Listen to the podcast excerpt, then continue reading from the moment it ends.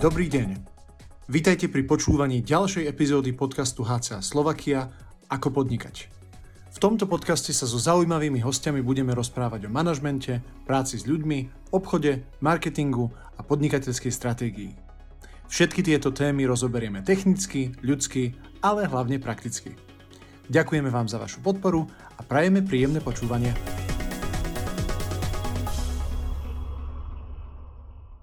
Vážení poslucháči, dovolte mi srdečne vás privítať pri ďalšej epizóde nášho podcastu. Moje meno je Marcel Pavlík a dnes s nami v štúdiu sedí nie jeden, ale rovno až dvaja významní výnimoční hostia. Pán Jozef a Lucia Majerník z realitnej spoločnosti Leonides Real, ktorá sa zaoberá predajom a sprostredkovaním kúpia predaja investičných, obytných a aj akýkoľvek ostatných nehnuteľností s celoslovenskou pôsobnosťou a kanceláriami v Bratislave, v Prešove a v Košiciach. Takže Joško, Lucka, vítajte u nás. Ahoj. Na úvod by som sa spýtal ako každého jedného z našich respondentov, aká bola vaša cesta k vášmu vlastnému podnikaniu, ako sa človek dostane k takejto realitnej činnosti, či už obchodnej alebo aj developerskej, ktorú vyrobíte dnes. Začal by som ja. K realitám v roku 2007 úplne náhodou, kedy eh, jedna známa prišla z Čech, eh, vrátila sa na Slovensko po dlhých rokoch a chcela rozbehnúť, alebo teda pokračovať v realitnej kancelárii, v ktorej pracovala v Čechách a hľadala niekoho, kto by toto tu s ňou vlastne celé absolvoval. No a ja som vtedy o realitách vôbec nič netušil. V podstate pre mňa úplne neznámy svet, kde sme si sadli, ona mi povedala, že teda nájdem klientov, ktorí chcú predať byt v zjednodušenej forme a, a urobím nejakú tú prezentáciu a budem to ukazovať. Hej, to bolo fakt akože úplne skratené, skratené ponímanie tej práce. Ale vedela, prečo to robí, pretože viac som asi zrejme v tom momente nepotreboval vedieť. No a fakt akože úplne krok po kroku som sa do toho implementoval, do, toho, do tej profesie. Začalo ma to baviť, nadchlo ma to, že tá práca od samého začiatku nemá rovnaký deň. Každý klient je jedinečný, každá nehnuteľnosť je výnimočná, to v podstate máme aj dnes ako moto. A tak som si povedal, že najvyššie robím ešte vyšší účel, pomáham ľuďom hľadať strechu nad hlavou. No a tak sa to už bežalo ďalej, ďalej, ďalej e, roky a som v tom až dodnes. Mm-hmm. Takže tak som sa ja dostala k realitám. Samozrejme, ten príbeh je eh, oveľa rozsiahlejší, dlhý, ale toto boli moje začiatky. Koľko je to už rokov k dnešnému dňu? 15, 2007, tak 15 rokov. Tak sme o 15 rokov skúsenejší, ako sa hovorí. Tak, určite. A ľudská u teba to bolo aké? Tak mm, ja som sa vlastne celom podnikaní ocitla tak poviem náhodou. Spoznala som Joška, a neviem, slovo dalo slovo, ja som nevedela som naozaj do čoho idem, vôbec som o podnikaní nič nevedela, pretože stále som pracovala len buď na trvalý pracovný pomer, alebo na nejakú dohodu o vykonaní činnosti. A povedala som, dobre, veď vyskúšam to, nič za to nedám. Som šikovná, samostatná, tak verím, že sa mi bude dariť. Začala som najprv ako nejaký, poviem, taký asistent. Hej, pomáhala som s administratívou, so zmluvami, a mm, s rôznymi tabuľkami. Vlastne poupratovala som všetku tú administratívu, keďže mám rada poriadok. A mm, tak postupne vlastne začal Jozef na mňa nahadzovať veci mm-hmm. a stal sa zo mňa obchodník a potom výkonný riaditeľ, asi toľko v skratke. Tak tomu rozumiem.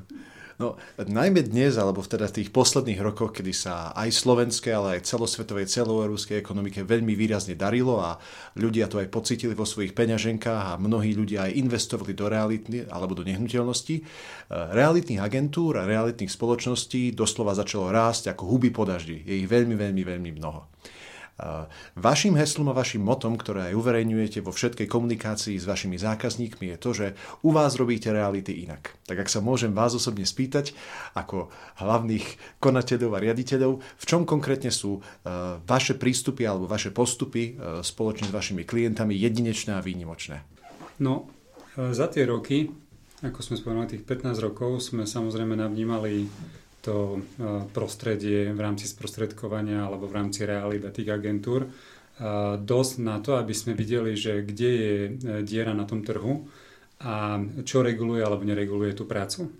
Keďže tej regulácie je veľmi málo, tak sme začali hľadať také, také odlišnosti, preto aj tu inakosť sme, sme to nazvali. V podstate sme iní úplne od, od komunikácie úvodnej s klientom až do úplného dokončenia, že kde to končí s tým klientom a že s nimi máme pretrvávajúce vzťahy. A oni nám vrelo odporúčajú ďalších klientov, či sa to celé tak točí, vracia. Voláme to tak možno nepekne, že recyklácia, lebo ľudia si možno spoja s odpadom, ale myslíme to v pozitívnom slova zmysle, že ten klient sa k nám vracia viackrát. Aj napriek tomu, že reality ako také nie sú spotrebný tovar alebo spotrebná služba, lebo štatistika hovorí, že človek si kupuje alebo predáva nehnuteľnosť raz, dvakrát za život. Mm. Aj napriek tomu sa k nám vracajú skrz svojich rodinných príslušníkov, priateľov, známych a to sme veľmi radi. A to už je ten koniec ako keby tej práce našej, ale keď sa môžem vrátiť k tomu reality inak, um, zistili sme, že mnoho sprostredkovateľov uh, robí svoju prácu tak neuvážene, tak nepremyslene. Paretové pravidlo, už 20% správne využitého času prináša 80% výsledkov, keď to môžeme na, na túto efektivitu uviezť. Um, toto sme si už dávno uvedomili. Plus do toho prišlo štúdium HCA, kde sme zistili, že fakt tá príprava je veľmi dôležitá No a vznikol z toho jasný postup technologický. Dokonca v dnešnej dobe sme hrdí na to, že máme svoje procesy zahrnuté do produktovej línie, kde každá jedna činnosť má svoj e, produkt a jednoduchšie sa nám to chápe, jednoduchšie sa nám to aplikuje. A čo je veľmi dôležité, klienti to e, majú radi, je to prehľadné, je to funkčné a má to veľmi vysokú úspešnosť. Čiže keby som to tak zjednodušil, tak reality inak je v podstate popis našej práce od A do Z v jednotlivých konkrétnych krokoch, ktorý je k maximálnej spokojnosti obidvoch strán. Hej, teraz nebudem asi rozprávať do detailov, že čo to je, to by sme to sedeli veľmi dlho. Keby som ja bol nejaký bežný zákazník, alebo niekto, kto či už chce predať e, garáž po starej mame, alebo chce kúpiť záhradu pre svojho starého otca, tak e, čo je to výnimočné, alebo čo je to špeciálne, čo u vás nájdem a inde mi to nedajú. Tak ten začiatok, ako som spomínal, v prvom rade si vypočujeme naozaj 100% potrebu toho klienta, čo chce riešiť, lebo častokrát to chcú len tak ako, že však chcem predať garáž. No dobre, a nejaké ďalšie okolnosti, ako rýchlo ju chceš predať, čo z toho, čo s tými peniazmi chceš robiť. To všetko zohráva ako keby úlohu s tým, čo, čo sa s tým má urobiť, ako dlho sa má, jak sa má nastaviť cena. Keď chceš niečo rýchlo predať, tak asi nemal, nemal by si mať hore nos a teda mať najvyššiu možnú cenu na trhu, lebo e, slabo konkuruješ a tak podobne. Takže na 100% si vypočujeme potrebu klienta, plus dáme doplňujúce otázky, o ktorých on ešte aj netuší, že sú dôležité. Tam už tá inakosť začína. Pričom bežný makler, kde si tam inde vonku, to, to zoberie tak, ako to ten klient povie, nepovie. A pracuje s tým, čo má. A tá inako začína v tom, že my chápeme súvislostiam, pýtame sa do koreňa veci, ktoré on ešte nevie, že sú dôležité, vypočujeme si to a potom nastáva veľmi dôležitá vec, taká alfa a omega. A, tá, a to alfa a omegou je tzv. analýza a stratégia. Čiže to, čo mi on povedal s mojimi doplňujúcimi otázkami, aby som mal čo najviac dát, potom rozanalizujem v rámci trhu Mm, čo na to trh, lebo predstava klienta je jedna rovina, ale trh e, môže aj častokrát hovoriť niečo úplne iné. A teraz veľmi dôležitá vec a kľúčová úplne v našej práci, navrhneme, čo s tým budeme robiť. S tým, čo povedal on, s tým, čo sme e, absolvovali v rámci analýzy, môžeme to nazvať ako cenová ponuka alebo niečo také, keď robí bežne firma nejakú analýzu, tak dáva tam nejaké svoje tieto poznatky. Poďme, čo s tým budeme robiť. A toto chyba na trhu toto chýba na trhu, ten, tá taká proaktivita toho makléra, tej kancelárie, aby priniesla pridanú hodnotu tomu klientovi, čo sa s tým bude robiť. To je tá inakosť. Keby som mal inakosť úplne vymedziť na, že čo to je, tak je to presne tá, tá, tá analýza a stratégia. Mm-hmm. A tam sa to už celé láme. Ako úspešnosť je obrovská, vyše 90%, kde ten klient vidí, že sme sa na neho pripravili, že, že, to, že je to podložené faktami, to je dôležité, že, sú tam, že je tam analýza a že je tam reálna pridaná hodnota, ako mu to vieme vyriešiť. každý zákazník sa chce cítiť ako ten, k ktorému máte ten jedinečný prístup. A keď ho aj dostane, tak viem si predstaviť, že to musí byť veľmi úspešná vec. Tak áno. Ak ešte zostanem trochu pri tejto inakosti, tak uh, dúfam, že vás uh, neurazím alebo že sa vás nedotknem, ale o povolaní realitného makléra sa hovorí, že to je človek, ktorý má vzdelanie zo všetkých možných oblastí. Túto prácu robia čašníci, kuchári, ITčkári, obchodníci, ktorí predtým predávali brúsne kotúče. Dokonca mám jedného známeho, ktorý je z Nemecka, kedysi sa živil ako opravár vojenských a nákladných vrtulníkov a dnes predáva nehnuteľnosti. Tak z vášho pohľadu, keďže máte aj vlastný tým a robíte tú prácu dlhé roky, eh, čo by mal mať taký človek, z ktorého jedného dňa bude dobrý sprostredkovateľ, či už kúpi alebo predaja? Máš pravdu v tom, že ľudia prichádzajú do realit z rôznych iných profesí, no ukazuje sa, že v podstate to nezohráva až takú úlohu, či bol predtým mesiar, aj takých poznám, alebo elektrotechnik. Nakrájam vám tu budovu, hej? Áno. Um, v podstate, o čo pri tých realitách ide, je kontakt s ľuďmi. Hej, čiže každý máme nejaké to nastavenie, či sme introvert, extrovert, to je úplne v poriadku, ale e, ideálny reality makler by mal byť extrovert, mal by, mal by mať rád ľudí a mal by e, sa snažiť im porozumieť. A vlastne tak, ako sme rozprávali, tá, tá, e, to prvé stretnutie, tá analýza a stratégia, byť im napomocný. Čiže to, to by som určite dal na prvé miesto. A potom pracovitosť lebo e, keď sa to tam e, lomí, že ten klient príjme tú našu stratégiu, tak to treba naozaj celé zrealizovať a urobiť. A potom je už úplne jedno, či bol predtým mesiar, elektrotechnik alebo neviem ako. Keď sa rozprávame samozrejme o nejakej o určení, e, či to súvisí alebo nesúvisí to jeho prvšie povolanie s touto, tak samozrejme, že nesúvisí len. Málo kto vie, že realitný makler nemá čo to do stavebníctva, pretože eh, my vnímame nehnuteľnosť ako takú. Samozrejme nalepí sa na nás kopec eh, technických eh, informácií, hrubky stien, stavebné materiály, zateplenie a neviem čo všetko možné, ale prichádza to tak ako, že sa to nabaľuje na teba, vieš. Ale že by sme teraz zastupovali nejakú pozíciu, ja neviem, inžiniera v stavebníctve a podobne, to nie. A keď takúto službu treba, pri našom vykonávaní činnosti, tak už si povoláme odborníkov. Keď treba geodeta, príde geodet, keď treba stavbára, príde stavbár, keď treba, ja neviem, daniara, príde daniar, keď treba právnika, máme právnika. Hej. Čiže ten makler naozaj vystupuje ako pomoc, alebo teda ako pridaná hodnota pre toho klienta, aby ho odbremenil od toho, čo potrebuje celé absolvovať, lebo on to vie zastrešiť cez našu firmu a cez naše efektívne postupy. Nie je teda potrebné to, aby človek sám dokázal namútiť maltu a postaviť rovný múr. Nie. Tak, chvála Bohu. Keby každý človek, ktorý chcel predávať reality, musel ovládať všetko od A po Z, tak bolo by to asi relatívne náročnejšie. Áno, tak. Ak sa ešte môžem pri tejto téme troška pozastaviť, tak e, čo by tento človek mal učiť? Alebo kedy, by mal, kedy je tento človek podľa teba pripravený ísť na prvé stretnutie s klientom a naozaj vie tomu klientovi dodať tú službu, ktorú vy mu ako firma viete slúbiť? My máme spísané tie postupy, ako som spomínal, čo nás uh, oslobodzuje od toho, aby sme to učili len tak, uh, ako príde. Aj také to bolo samozrejme, kedy dávno pred tými postupmi. Ale keďže máme tie postupy, tak ho to naučíme teoreticky a potom uh, ho šupneme do praxe.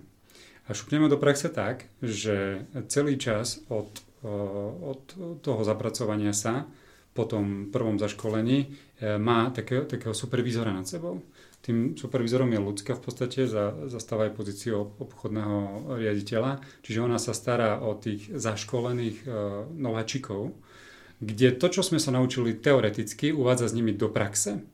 A to, kedy je e, pripravený ten makler absolvovať to sám, určí práve ľudská, pretože ona e, to urobí prvýkrát sama, on to pozerá sa, ako sa to deje v praxi, to, čo sa naučil druhýkrát ho začlení do toho, idú v tandeme napríklad 50 na 50, tretíkrát už to skúša on, ona mu povie e, plusy, minusy.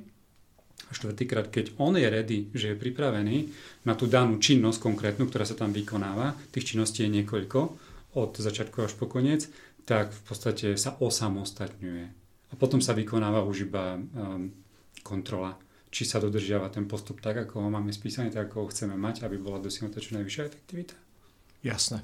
To znamená, nech neubehnú dlhé, dlhé roky do toho momentu, kedy sa podpisuje zmluvy a odozdáva dielo, ale čo najmenej. Tak? Tak, presne Jasné. tak. Teraz troška zabrnem do pomerne citlivej otázky, lebo najmä v tejto dobe, točíme to momentálne v maji 2022, čelíme dobe, ktorá sa dá asi najviac vystihnúť slovom nepredvídateľnosť. A tie veci, na ktoré sme boli počas posledných desiatich rokov ekonomickej konjunktúry zvyknutí, sa rúcajú ako domček z karát.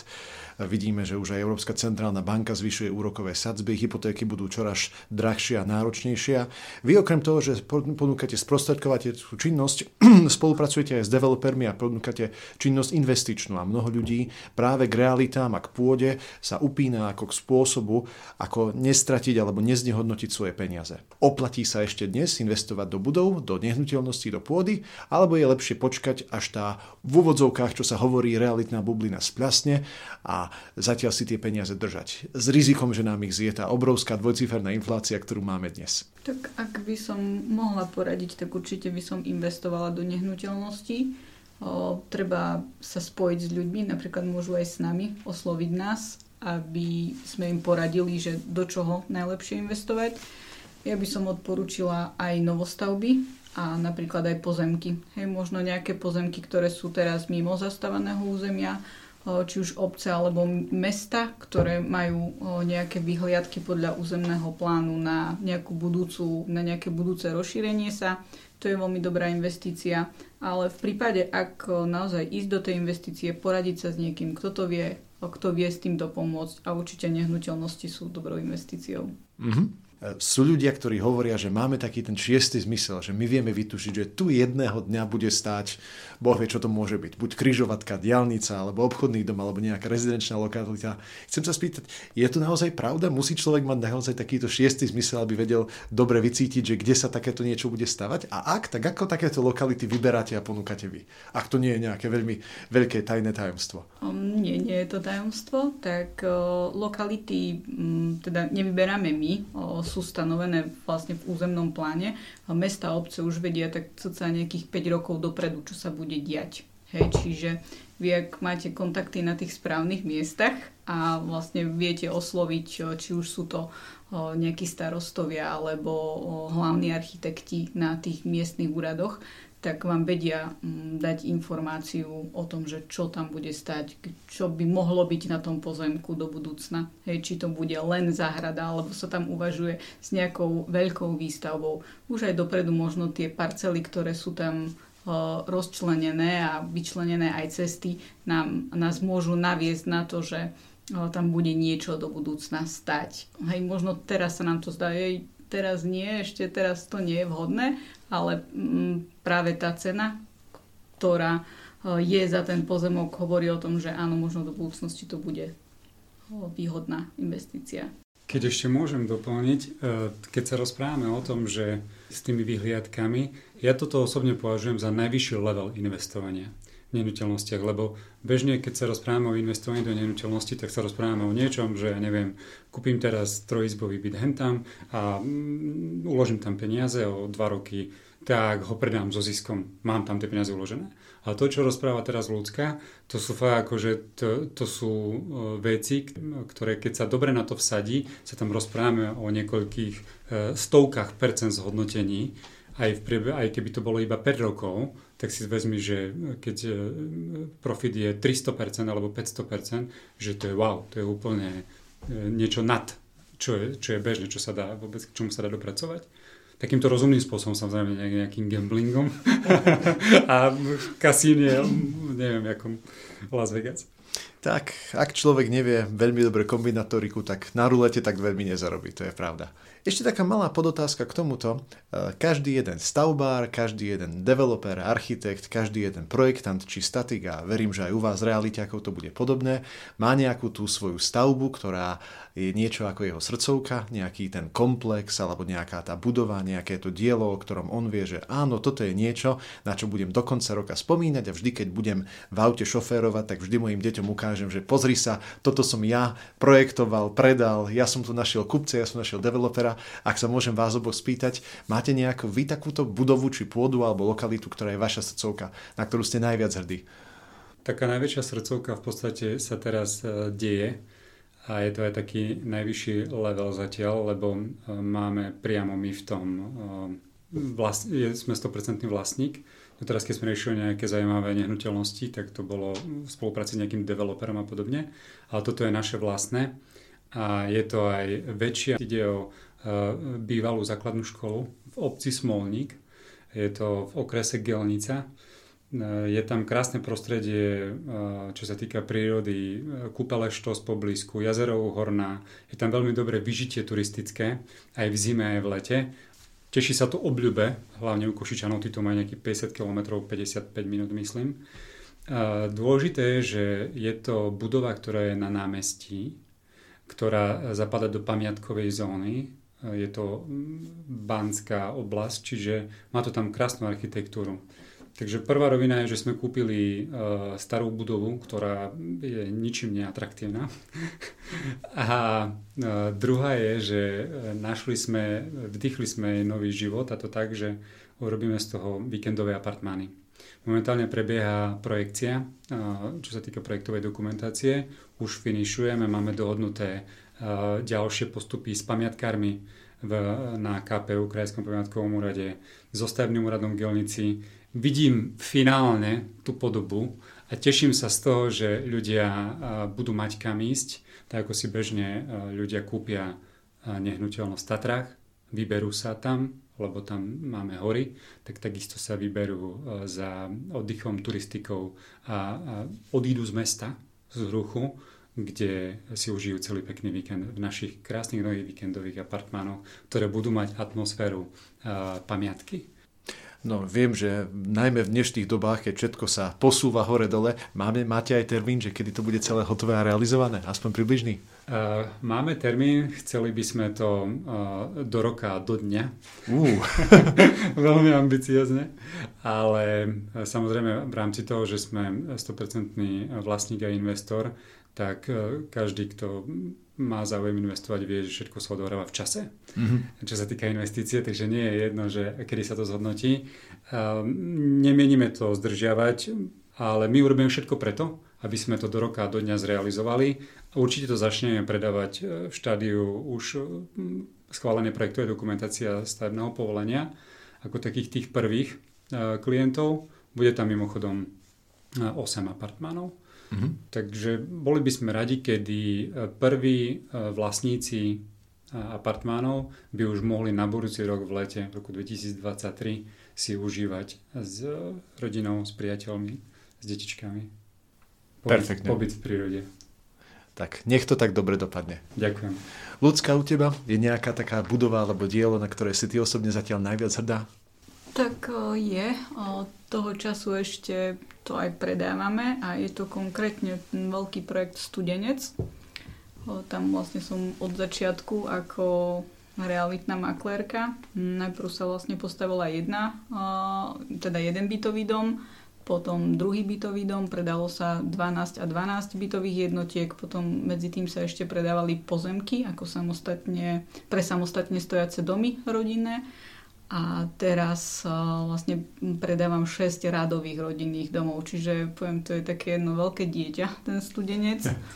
Uh, od začiatku do konca je ešte veľa, tak uh, verím, že tie ďalšie dve bytovky, ktoré tam budú stať, teda nám donesú ešte, ešte veľa, veľa toho v rámci tej práce, ktorú môžeme poskytnúť klientom. Ale ten studenec, to je asi také moje to je dieťa. pri Spiskom hrade, že? Áno, áno, áno, áno, s výhľadom na Spisky hrad. Tak, to je výhľad, ktorým sa nemôže popíšiť len tak hocikto. Ozaj, ja troška ešte navážem na to, čo si aj ty spomínal, Joško, že ľudia odídu a vypadnú z mesta ja mám jedného známeho, ktorý kedysi dávno, dávno, dávno mi hovoril takú ekonomickú analýzu. On bol pôvodne takisto, vyrastal na sídlisku, žijem na sídlisku a až tak často sa stiahovať nechystám. A on sa pred istým časom odsťahoval z mesta do, do jednej ďalekejšej dedinky a dochádza každé jedno dne, každé jedno ráno 40-45 minút, možno niekedy až hodinu podľa, podľa dopravy, naspäť domov. A hovoril mi, že keď si to ekonomicky vyrátal, tak eh, síce je pravda, že na pohodných motách eh, to jeho účty vyskočili, ale to bývanie mimo mesta je samozrejme cenovo dostupnejšie a keď to celé sečtel a podtržel, tak hovorí, že tie náklady sú cca zhruba rovnaké, či už človek býva v meste alebo býva mimo mesta, akurát rozdiel je v tom, že kam sa tie peniaze dávajú. Tak taká podotázka je, že či je toto ešte stále pravda, že bývanie v meste alebo mimo mesta je skôr otázkou preferencií a nie ekonomiky, postupného e, deurbanizovania alebo odchádzania z mesta na dedinu a či to podľa vás bude pokračovať. Myslím si, keď to tak vnímam e, celkovo, že e, áno, bývanie v meste alebo mimo mesta je to na základe vlastných preferencií, skôr o tej ekonomike by som tam nerozprával, že toto je jednoznačne ekonomicky výhodnejšie, alebo toto je jednoznačne ekonomicky výhodnejšie. Má to svoje plusy a minusy. Bývanie v meste je drahé, ale zase všetko je po ruke, čiže je to čas versus peniaze. Skôr to tak vnímam, že sú ľudia, ktorí si už e, robia jasno v tom, čo je pre nich dôležité.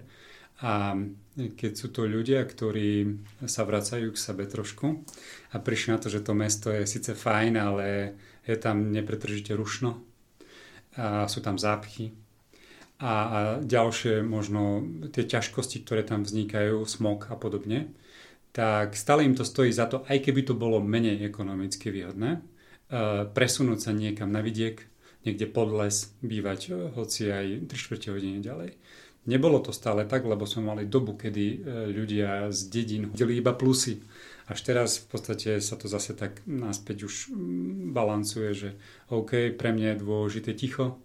Hej, my sami bývame v maličkej dedinke, kde si ako najväčší kredit považujem práve ticho. Keď sa dá, tak v podstate e, sme stále medzi ľuďmi, e, tvoríme a, a podielame sa na e, rôznych pracovných aktivitách a potom potrebuješ vypadnúť trošku.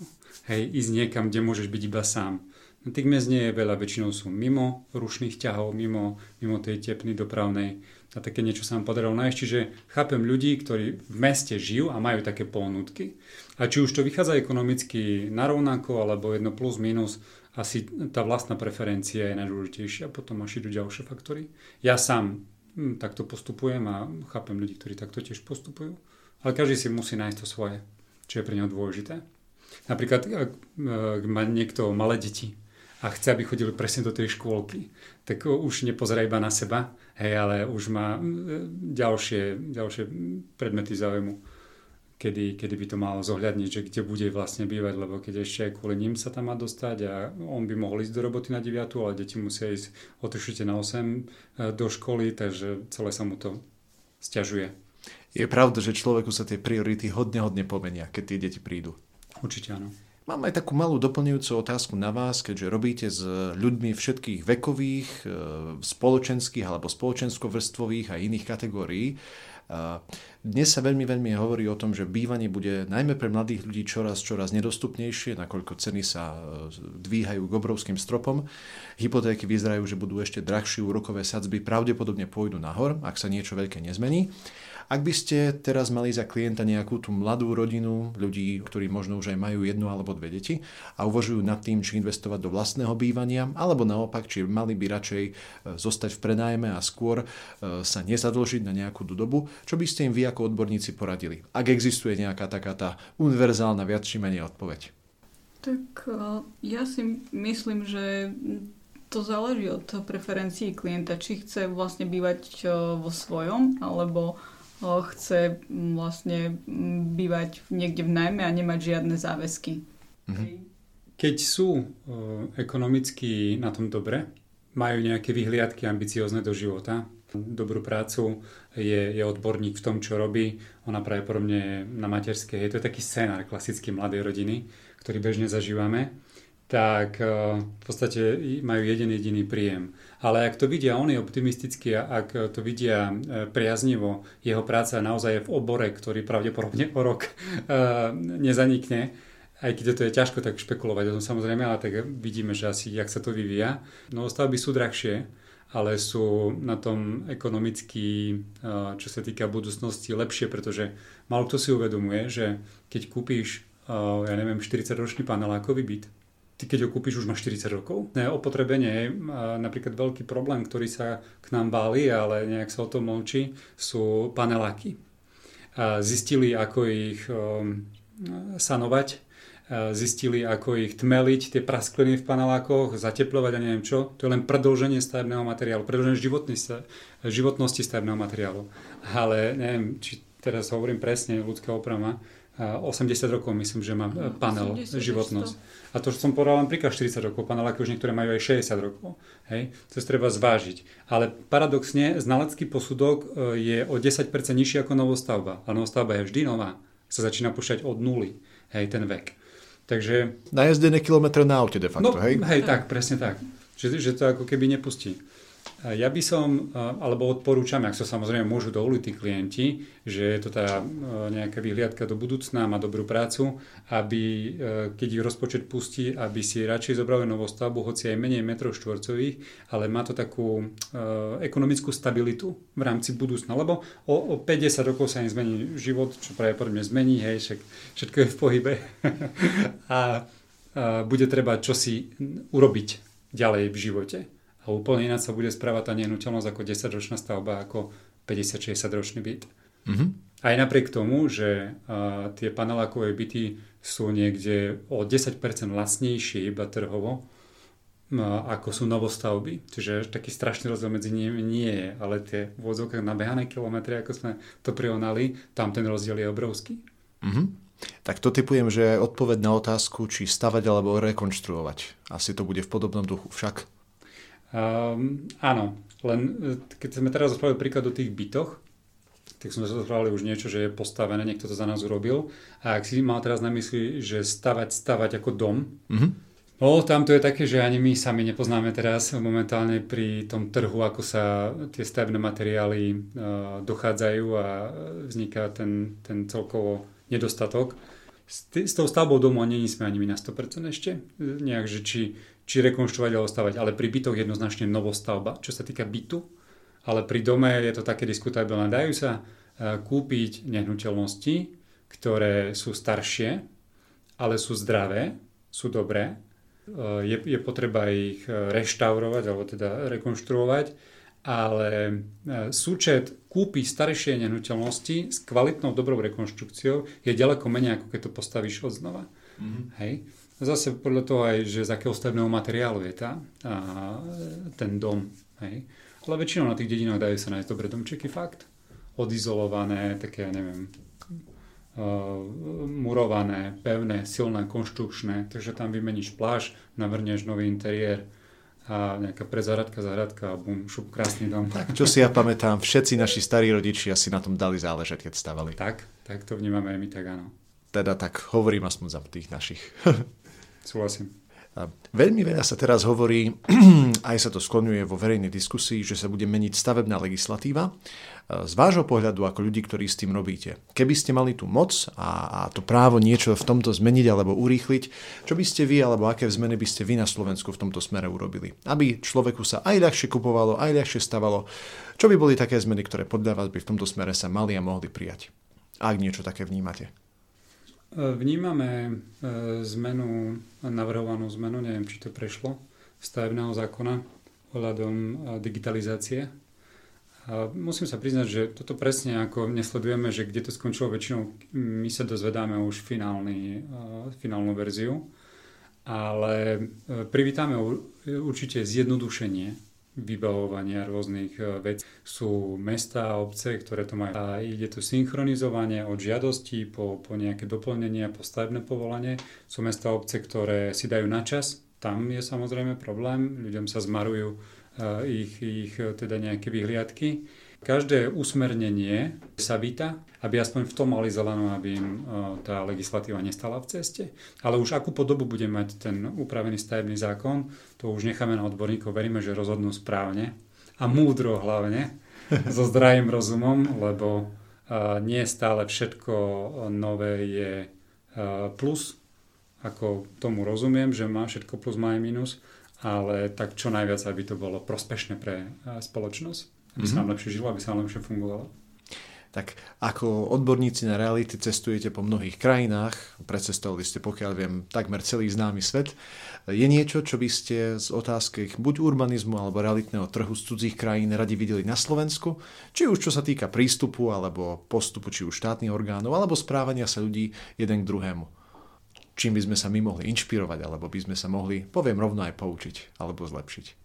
Tak ja si myslím, že mm, poučiť by sme sa mohli aj v tom správaní, byť trošku privetivejší k sebe, ale mm, mne sa páči napríklad v zahraničí aj to, že majú vyčlenené zóny, kde sa stavať nemôže a keď raz je tam zákaz, tak je tam zákaz, poviem tak navždy. Hej, že už sa tam nevráti o, te, ten stavebný boom len preto, že príde niekto a ponúkne veľa peňazí, že áno, postavím vám tu veľký, o, nákup, veľké nákupné centrum s obrovskou športovou zónou. To je také plus v tom zahraničí a dba sa tam zeleň a sú vzťažné na tie detské ihriska pri tých jednotlivých či už obytných zónach alebo v tých častiach, kde sú obytné zóny. To sa mi veľmi páči v zahraničí. Je pravda, že asi si nám to prostredie vážia v mnohých smeroch lepšie ako my. Mm, určite áno. My sme v tomto nechcem sa povedať, že úplatní, ale necháme sa ovplyvniť peniazmi a poviem tak tým konzumom, ktorým žijeme. Tak, sme ešte mladá krajina, ako sa hovorí, máme koľko? 25-30 rokov? Aj človek z toho musí vyrásť občas. Keď môžem aj ja za seba povedať, čo sa týka toho, že čo zo zahraničia, mne sa páči, keď e, cestujeme, že a na Slovensku mi to chýba. Chýba mi taká, tak ako ty si povedal, že mladá krajina sme, chýba mi taká odvážna architektúra lebo máme nejakú dispozíciu danú. Netvrdím teda, že niekto tomu stojí v ceste, ale celkovo myslím ako, ako prínos, možno aj od architektov alebo od ľudí, nech to začínajú implementovať na, na ten trh s tými nehnuteľnosťami, lebo uh, vplýva to potom na tú verejnosť, keď sa pozeráš na tú atypickú budovu, alebo, alebo ja neviem, na ten, na ten atypický panelák, alebo ja neviem, zelené strechy, ja neviem, nejaké vyžitie. Máme známeho projektanta z Bratislavy. On nás pozval, ešte sme tam síce neboli, ale popisoval nám to úplne nadšením, aký tam majú komunitné záhrady. záhrady a pritom aj všetko je na úkor metrov štvorcových. Každý developerský projekt sa snaží uh, zinkasovať metr štvorcový, ale pozerať sa na to s takou inou perspektívou, v, v iných vyhliadkách. Tak, takéto než také odviazané by som to nazval na našu takú uh, natupírovanú architektúru. Ty keď máš na dosah očí napríklad každý deň po ceste do, do práce niečo príjemné, tak ako ťa vie natchnúť krásny park, ako ťa vie natchnúť, ja neviem, pekná fontána. Takisto ťa určite natchne minimálne na podvedomej úrovni aj táto krásna nová budova, ktorá tu vznikla. A môže sa úplne miesiť stará architektúra s novou architektúrou. Také niečo mi chyba. Mm-hmm. Tak je pravda, že už nie sme úplne krajina toho socialistického hranatého brutalizmu, čo som sa dozvedel, že je vraj normálny architektonický štýl, tak sa to vraj oficiálne volalo, čo mi kamarátka architektka vravela, ale áno. Zatiaľ tu nemáme tie šikmé veže v pice. Hej. Možno jedného dňa aj to bude. Tak e, ak sa tak oklikou vrátim takto na záver, ty si spomínala aj ľudská, ty si vravela, že hlavne je to o tej práci s ľuďmi, hlavne je to o tom, aby ste tú individuálnu potrebu klienta identifikovali a riešili spôsobom, ktorý je jedinečný k tým potrebám, ktorý práve on má ak sa vás môžem spýtať, čo si vy na ľuďoch, ktorí s vami spolupracujú, na vašich makléroch, na vašich pracovníkoch najviac vážite? Čo je tá vlastnosť, ktorú by ste na nich najviac chceli vyzdvihnúť? Tak e, ja si, ja si najviac na ľuďoch vážim ochotu a vlastne čestnosť. Keď je niekto čestný, tak uh, viem, že sa na ňo môžem spolahnuť, viem, že mm, neoklame klienta a viem, že urobí to, čo sme sa naučili najlepšie ako v tom danom momente vie. Čiže tá čestnosť a ochota je pre mňa asi to najviac. A čo pre teba tá ochota? Ochota pre mňa znamená to, že keď sa, keď sa niečo naučí, tak je ochotný to urobiť a urobiť najlepšie, ako vie v tom danom momente. A v prípade, ako ho niečo požiadam, tak nebude hľadať skratky, ale urobí to tak, ako má. Mm-hmm. Ďakujem pekne. Joško, z tvojho pohľadu? Čestnosť určite, jednoznačne tam to celé začína a pracovitosť, e, lebo my to myslíme vážne. Na trhu sme v podstate 12 rokov a ešte ďaleko, ďaleko, ešte máme pred sebou cestu, tak e, samo sa to neurobi. Je potrebné naozaj si vynúť rukavy a e, ten záväzok s tým klientom je pre nás veľmi zavezujúci a keď chceme, aby tí klienti sa k nám vracali, tak ako som na začiatku spomínal, že dochádza k tzv. tej recyklácii, ako to my nazývame, tak jednoznačne iba vtedy, keď ten makler do toho dá všetko a tam sa musí, tam sa musia tie rukavy vyhrnúť hore a urobiť čo treba. Teraz to je možno tak akože zaobalené, že a čo teda treba urobiť a tak, tak o tom, o tom inokedy, lebo to je naozaj komplexná práca. A keď mne na začiatku tá kamarátka v roku 2007 povedala, že prídeš, ukážeš byt a, a on sa rozhodne, že chce a zmluvu robí právnik a to je všetko, tak to bolo veľmi, veľmi, veľmi zúžené, ako keby celá akákoľvek kniha bola pomenovaná v nadpise iba. Mm-hmm. Naozaj tej práce je tam kopec, je to reálne angažovanie sa toho maklera, kedy rieši potreby toho klienta a potom na konci dňa sú všetci spokojní. Ten zákazník to potom isté aj vycíti, keď naozaj dostane všetko a ešte viac. Určite áno. Tak e, pred záverom taká predposledná otázka na vás. Vy máte firmu rodinnú, aj vy ako dvaja manželia, pracujete spoločne s najbližšími. Máte nejaké tipy a triky, ako robiť s ľuďmi, ktorí sú nám najbližší a sa v tej firme neposekať? Dôležité bolo si vymedziť, kto má aké povinnosti a právomoci sme vedeli, kto je za čo zodpovedný. To nám veľmi pomohlo HCA, kedy sme e, sa dozvedeli a najlepšie aplikovali klobuky, ktoré nám pomohli si tú prácu zadefinovať a tým pádom sme eliminovali nejaké konflikty a rozbroje.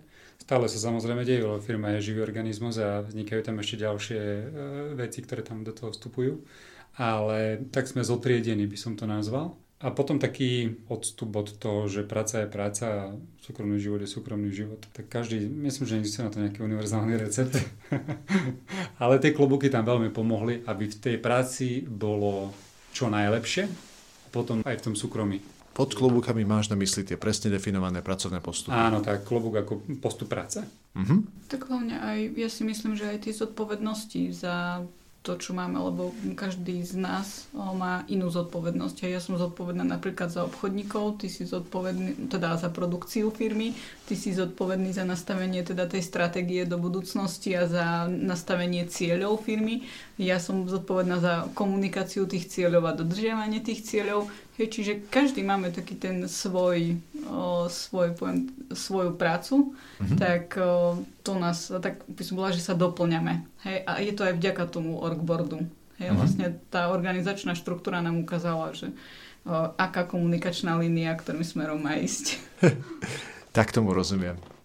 Keď o cieľe hovoríme, čo sú vaše ciele na najbližšie, po prípade dlhodobé obdobie? Rozbehli sme viacero projektov developerských niektorých sme, vystupujeme iba ako realitná kancelária, ako sprostredkovateľ, a niektorých e, sme ako aj investori, čo e, je budúca práca v podstate. Niektoré sú v štádiu, e, že už sú pred spustením, iné sú v spolupráci s mestom, dokonca to sme ešte so samozprávou nikdy nepracovali, to je taký úplne náš najnovší projekt. Jedná sa o 54 domov, čiže to bude naozaj veľké boom, robota ďalšie na 3-4 roky. No a, a slibujeme si od toho zvýšenie hodnoty firmy a cez tie developerské projekty dokážeme sa dostať medzi viac ľudí, lebo tam nevznikajú len potreby pre, danom, pre dané nehnuteľnosti v danom projekte. Tí ľudia väčšinou potrebujú niečo predať, aby toto naše mohli kúpiť a tam vzniká tzv. ten cross-sell. Hej, tak e, dostať sa medzi viac ľudí, e, ekonomicky sa viac posilniť, E, zviditeľniť a vytvoriť tak vyššiu hodnotu firmy. Nebudem rozprávať, e, aký je náš cieľ, čo sa týka hodnoty firmy, ale máme e, v pláne práve vďaka tým viacerým projektom, na ktorých sa už teraz pracuje, exponenciálne zvýšiť obrátky firmy. Nielen takto lineárne, ako rastieme medziročne každý rok, mm-hmm. ale tak akože vystreliť hore. Už teraz je, tá, teraz je tá chvíľa. Teraz sa cítime kondične najlepšie aj ako ľudia, aj ako firma, aj ako klienti, ako celá základňa. Veľmi dobre. Tak to držíme palce. Spolupracuje. Ďakujem. No na záver taká malá zaujímavá otázka, keďže nás počúvajú hlavne ľudia, ktorí buď už sami podnikajú, alebo sa možno ešte rozhodujú o tom, že podnikať začnú. Čo by ste im vy ako dvaja ostriedaní, nepoviem, že starí, lebo mladí sme, ale skúsení harcovníci vo svete obchodu a podnikania odporúčili alebo odkázali? Typy, rady alebo nejaké tie odporúčania, čo robiť a čomu sa vyhnúť? Tak čo sa týka podnikania, tak uh, neviem, ja by som, uh, čo ja robím, nehľadám skratky. Hej, mm, robím najlepšie, ako viem. OK, ďakujem pekne. Joško? Keď majú v sebe tu, ten pohnutok, že chcú niečo robiť, chcú v niečom teda podnikať, nech sa do toho pustia. Áno, sú tam úskalia, áno, bude to kopec odopierania si, ale keď sa to podarí a keď, sa, keď tomu budú veriť a budú za tým dennodenne ísť a budú to mať ako svoj fokus, tak potom to bude stať za to. Garantujem to. V podstate je to to isté pred 15 rokmi, keby mi niekto povedal, že raz budem firmu vlastniť, budem mať takéto vyhliadky, budem v podstate ja tvorca tých nehnuteľností, tak e, by som fakt akože pozrel na nejaké sci-fi, ale ide to. E, je to úplne potom samozrejme ináč vyjadrené v peniazoch, ináč vyjadrené v tých možnostiach, v tej sile toho, toho človeka. Stojí to za to byť podnikateľom. Treba to však dobre nastaviť, Nerobí to iba na náhodu, lebo to je veľmi drahá škola. Pokus nám konkrétne veľmi pomohlo HCA, aj pomáha stále s tým, aby sme mohli čo najlepšie svoje podnikanie realizovať. Ďakujem vám veľmi pekne. Aj my tak. ďakujeme. Dámy a páni, to by bolo k našej dnešnej epizóde všetko. E, sme veľmi radi, že ste boli ochotní venovať nám svoj čas a tešíme sa na vás pri ďalšej epizóde nášho podcastu. Prajeme vám všetko dobré a nech sa vám veľmi dobre darí. Ak chcete získať viac inšpiratívnych informácií z oblasti podnikania a riadenia firmy, prečítajte si blogové príspevky na www.skolamanagementu.sk alebo si zakúpte knihu z našej dielne Ako fungujú úspešné firmy.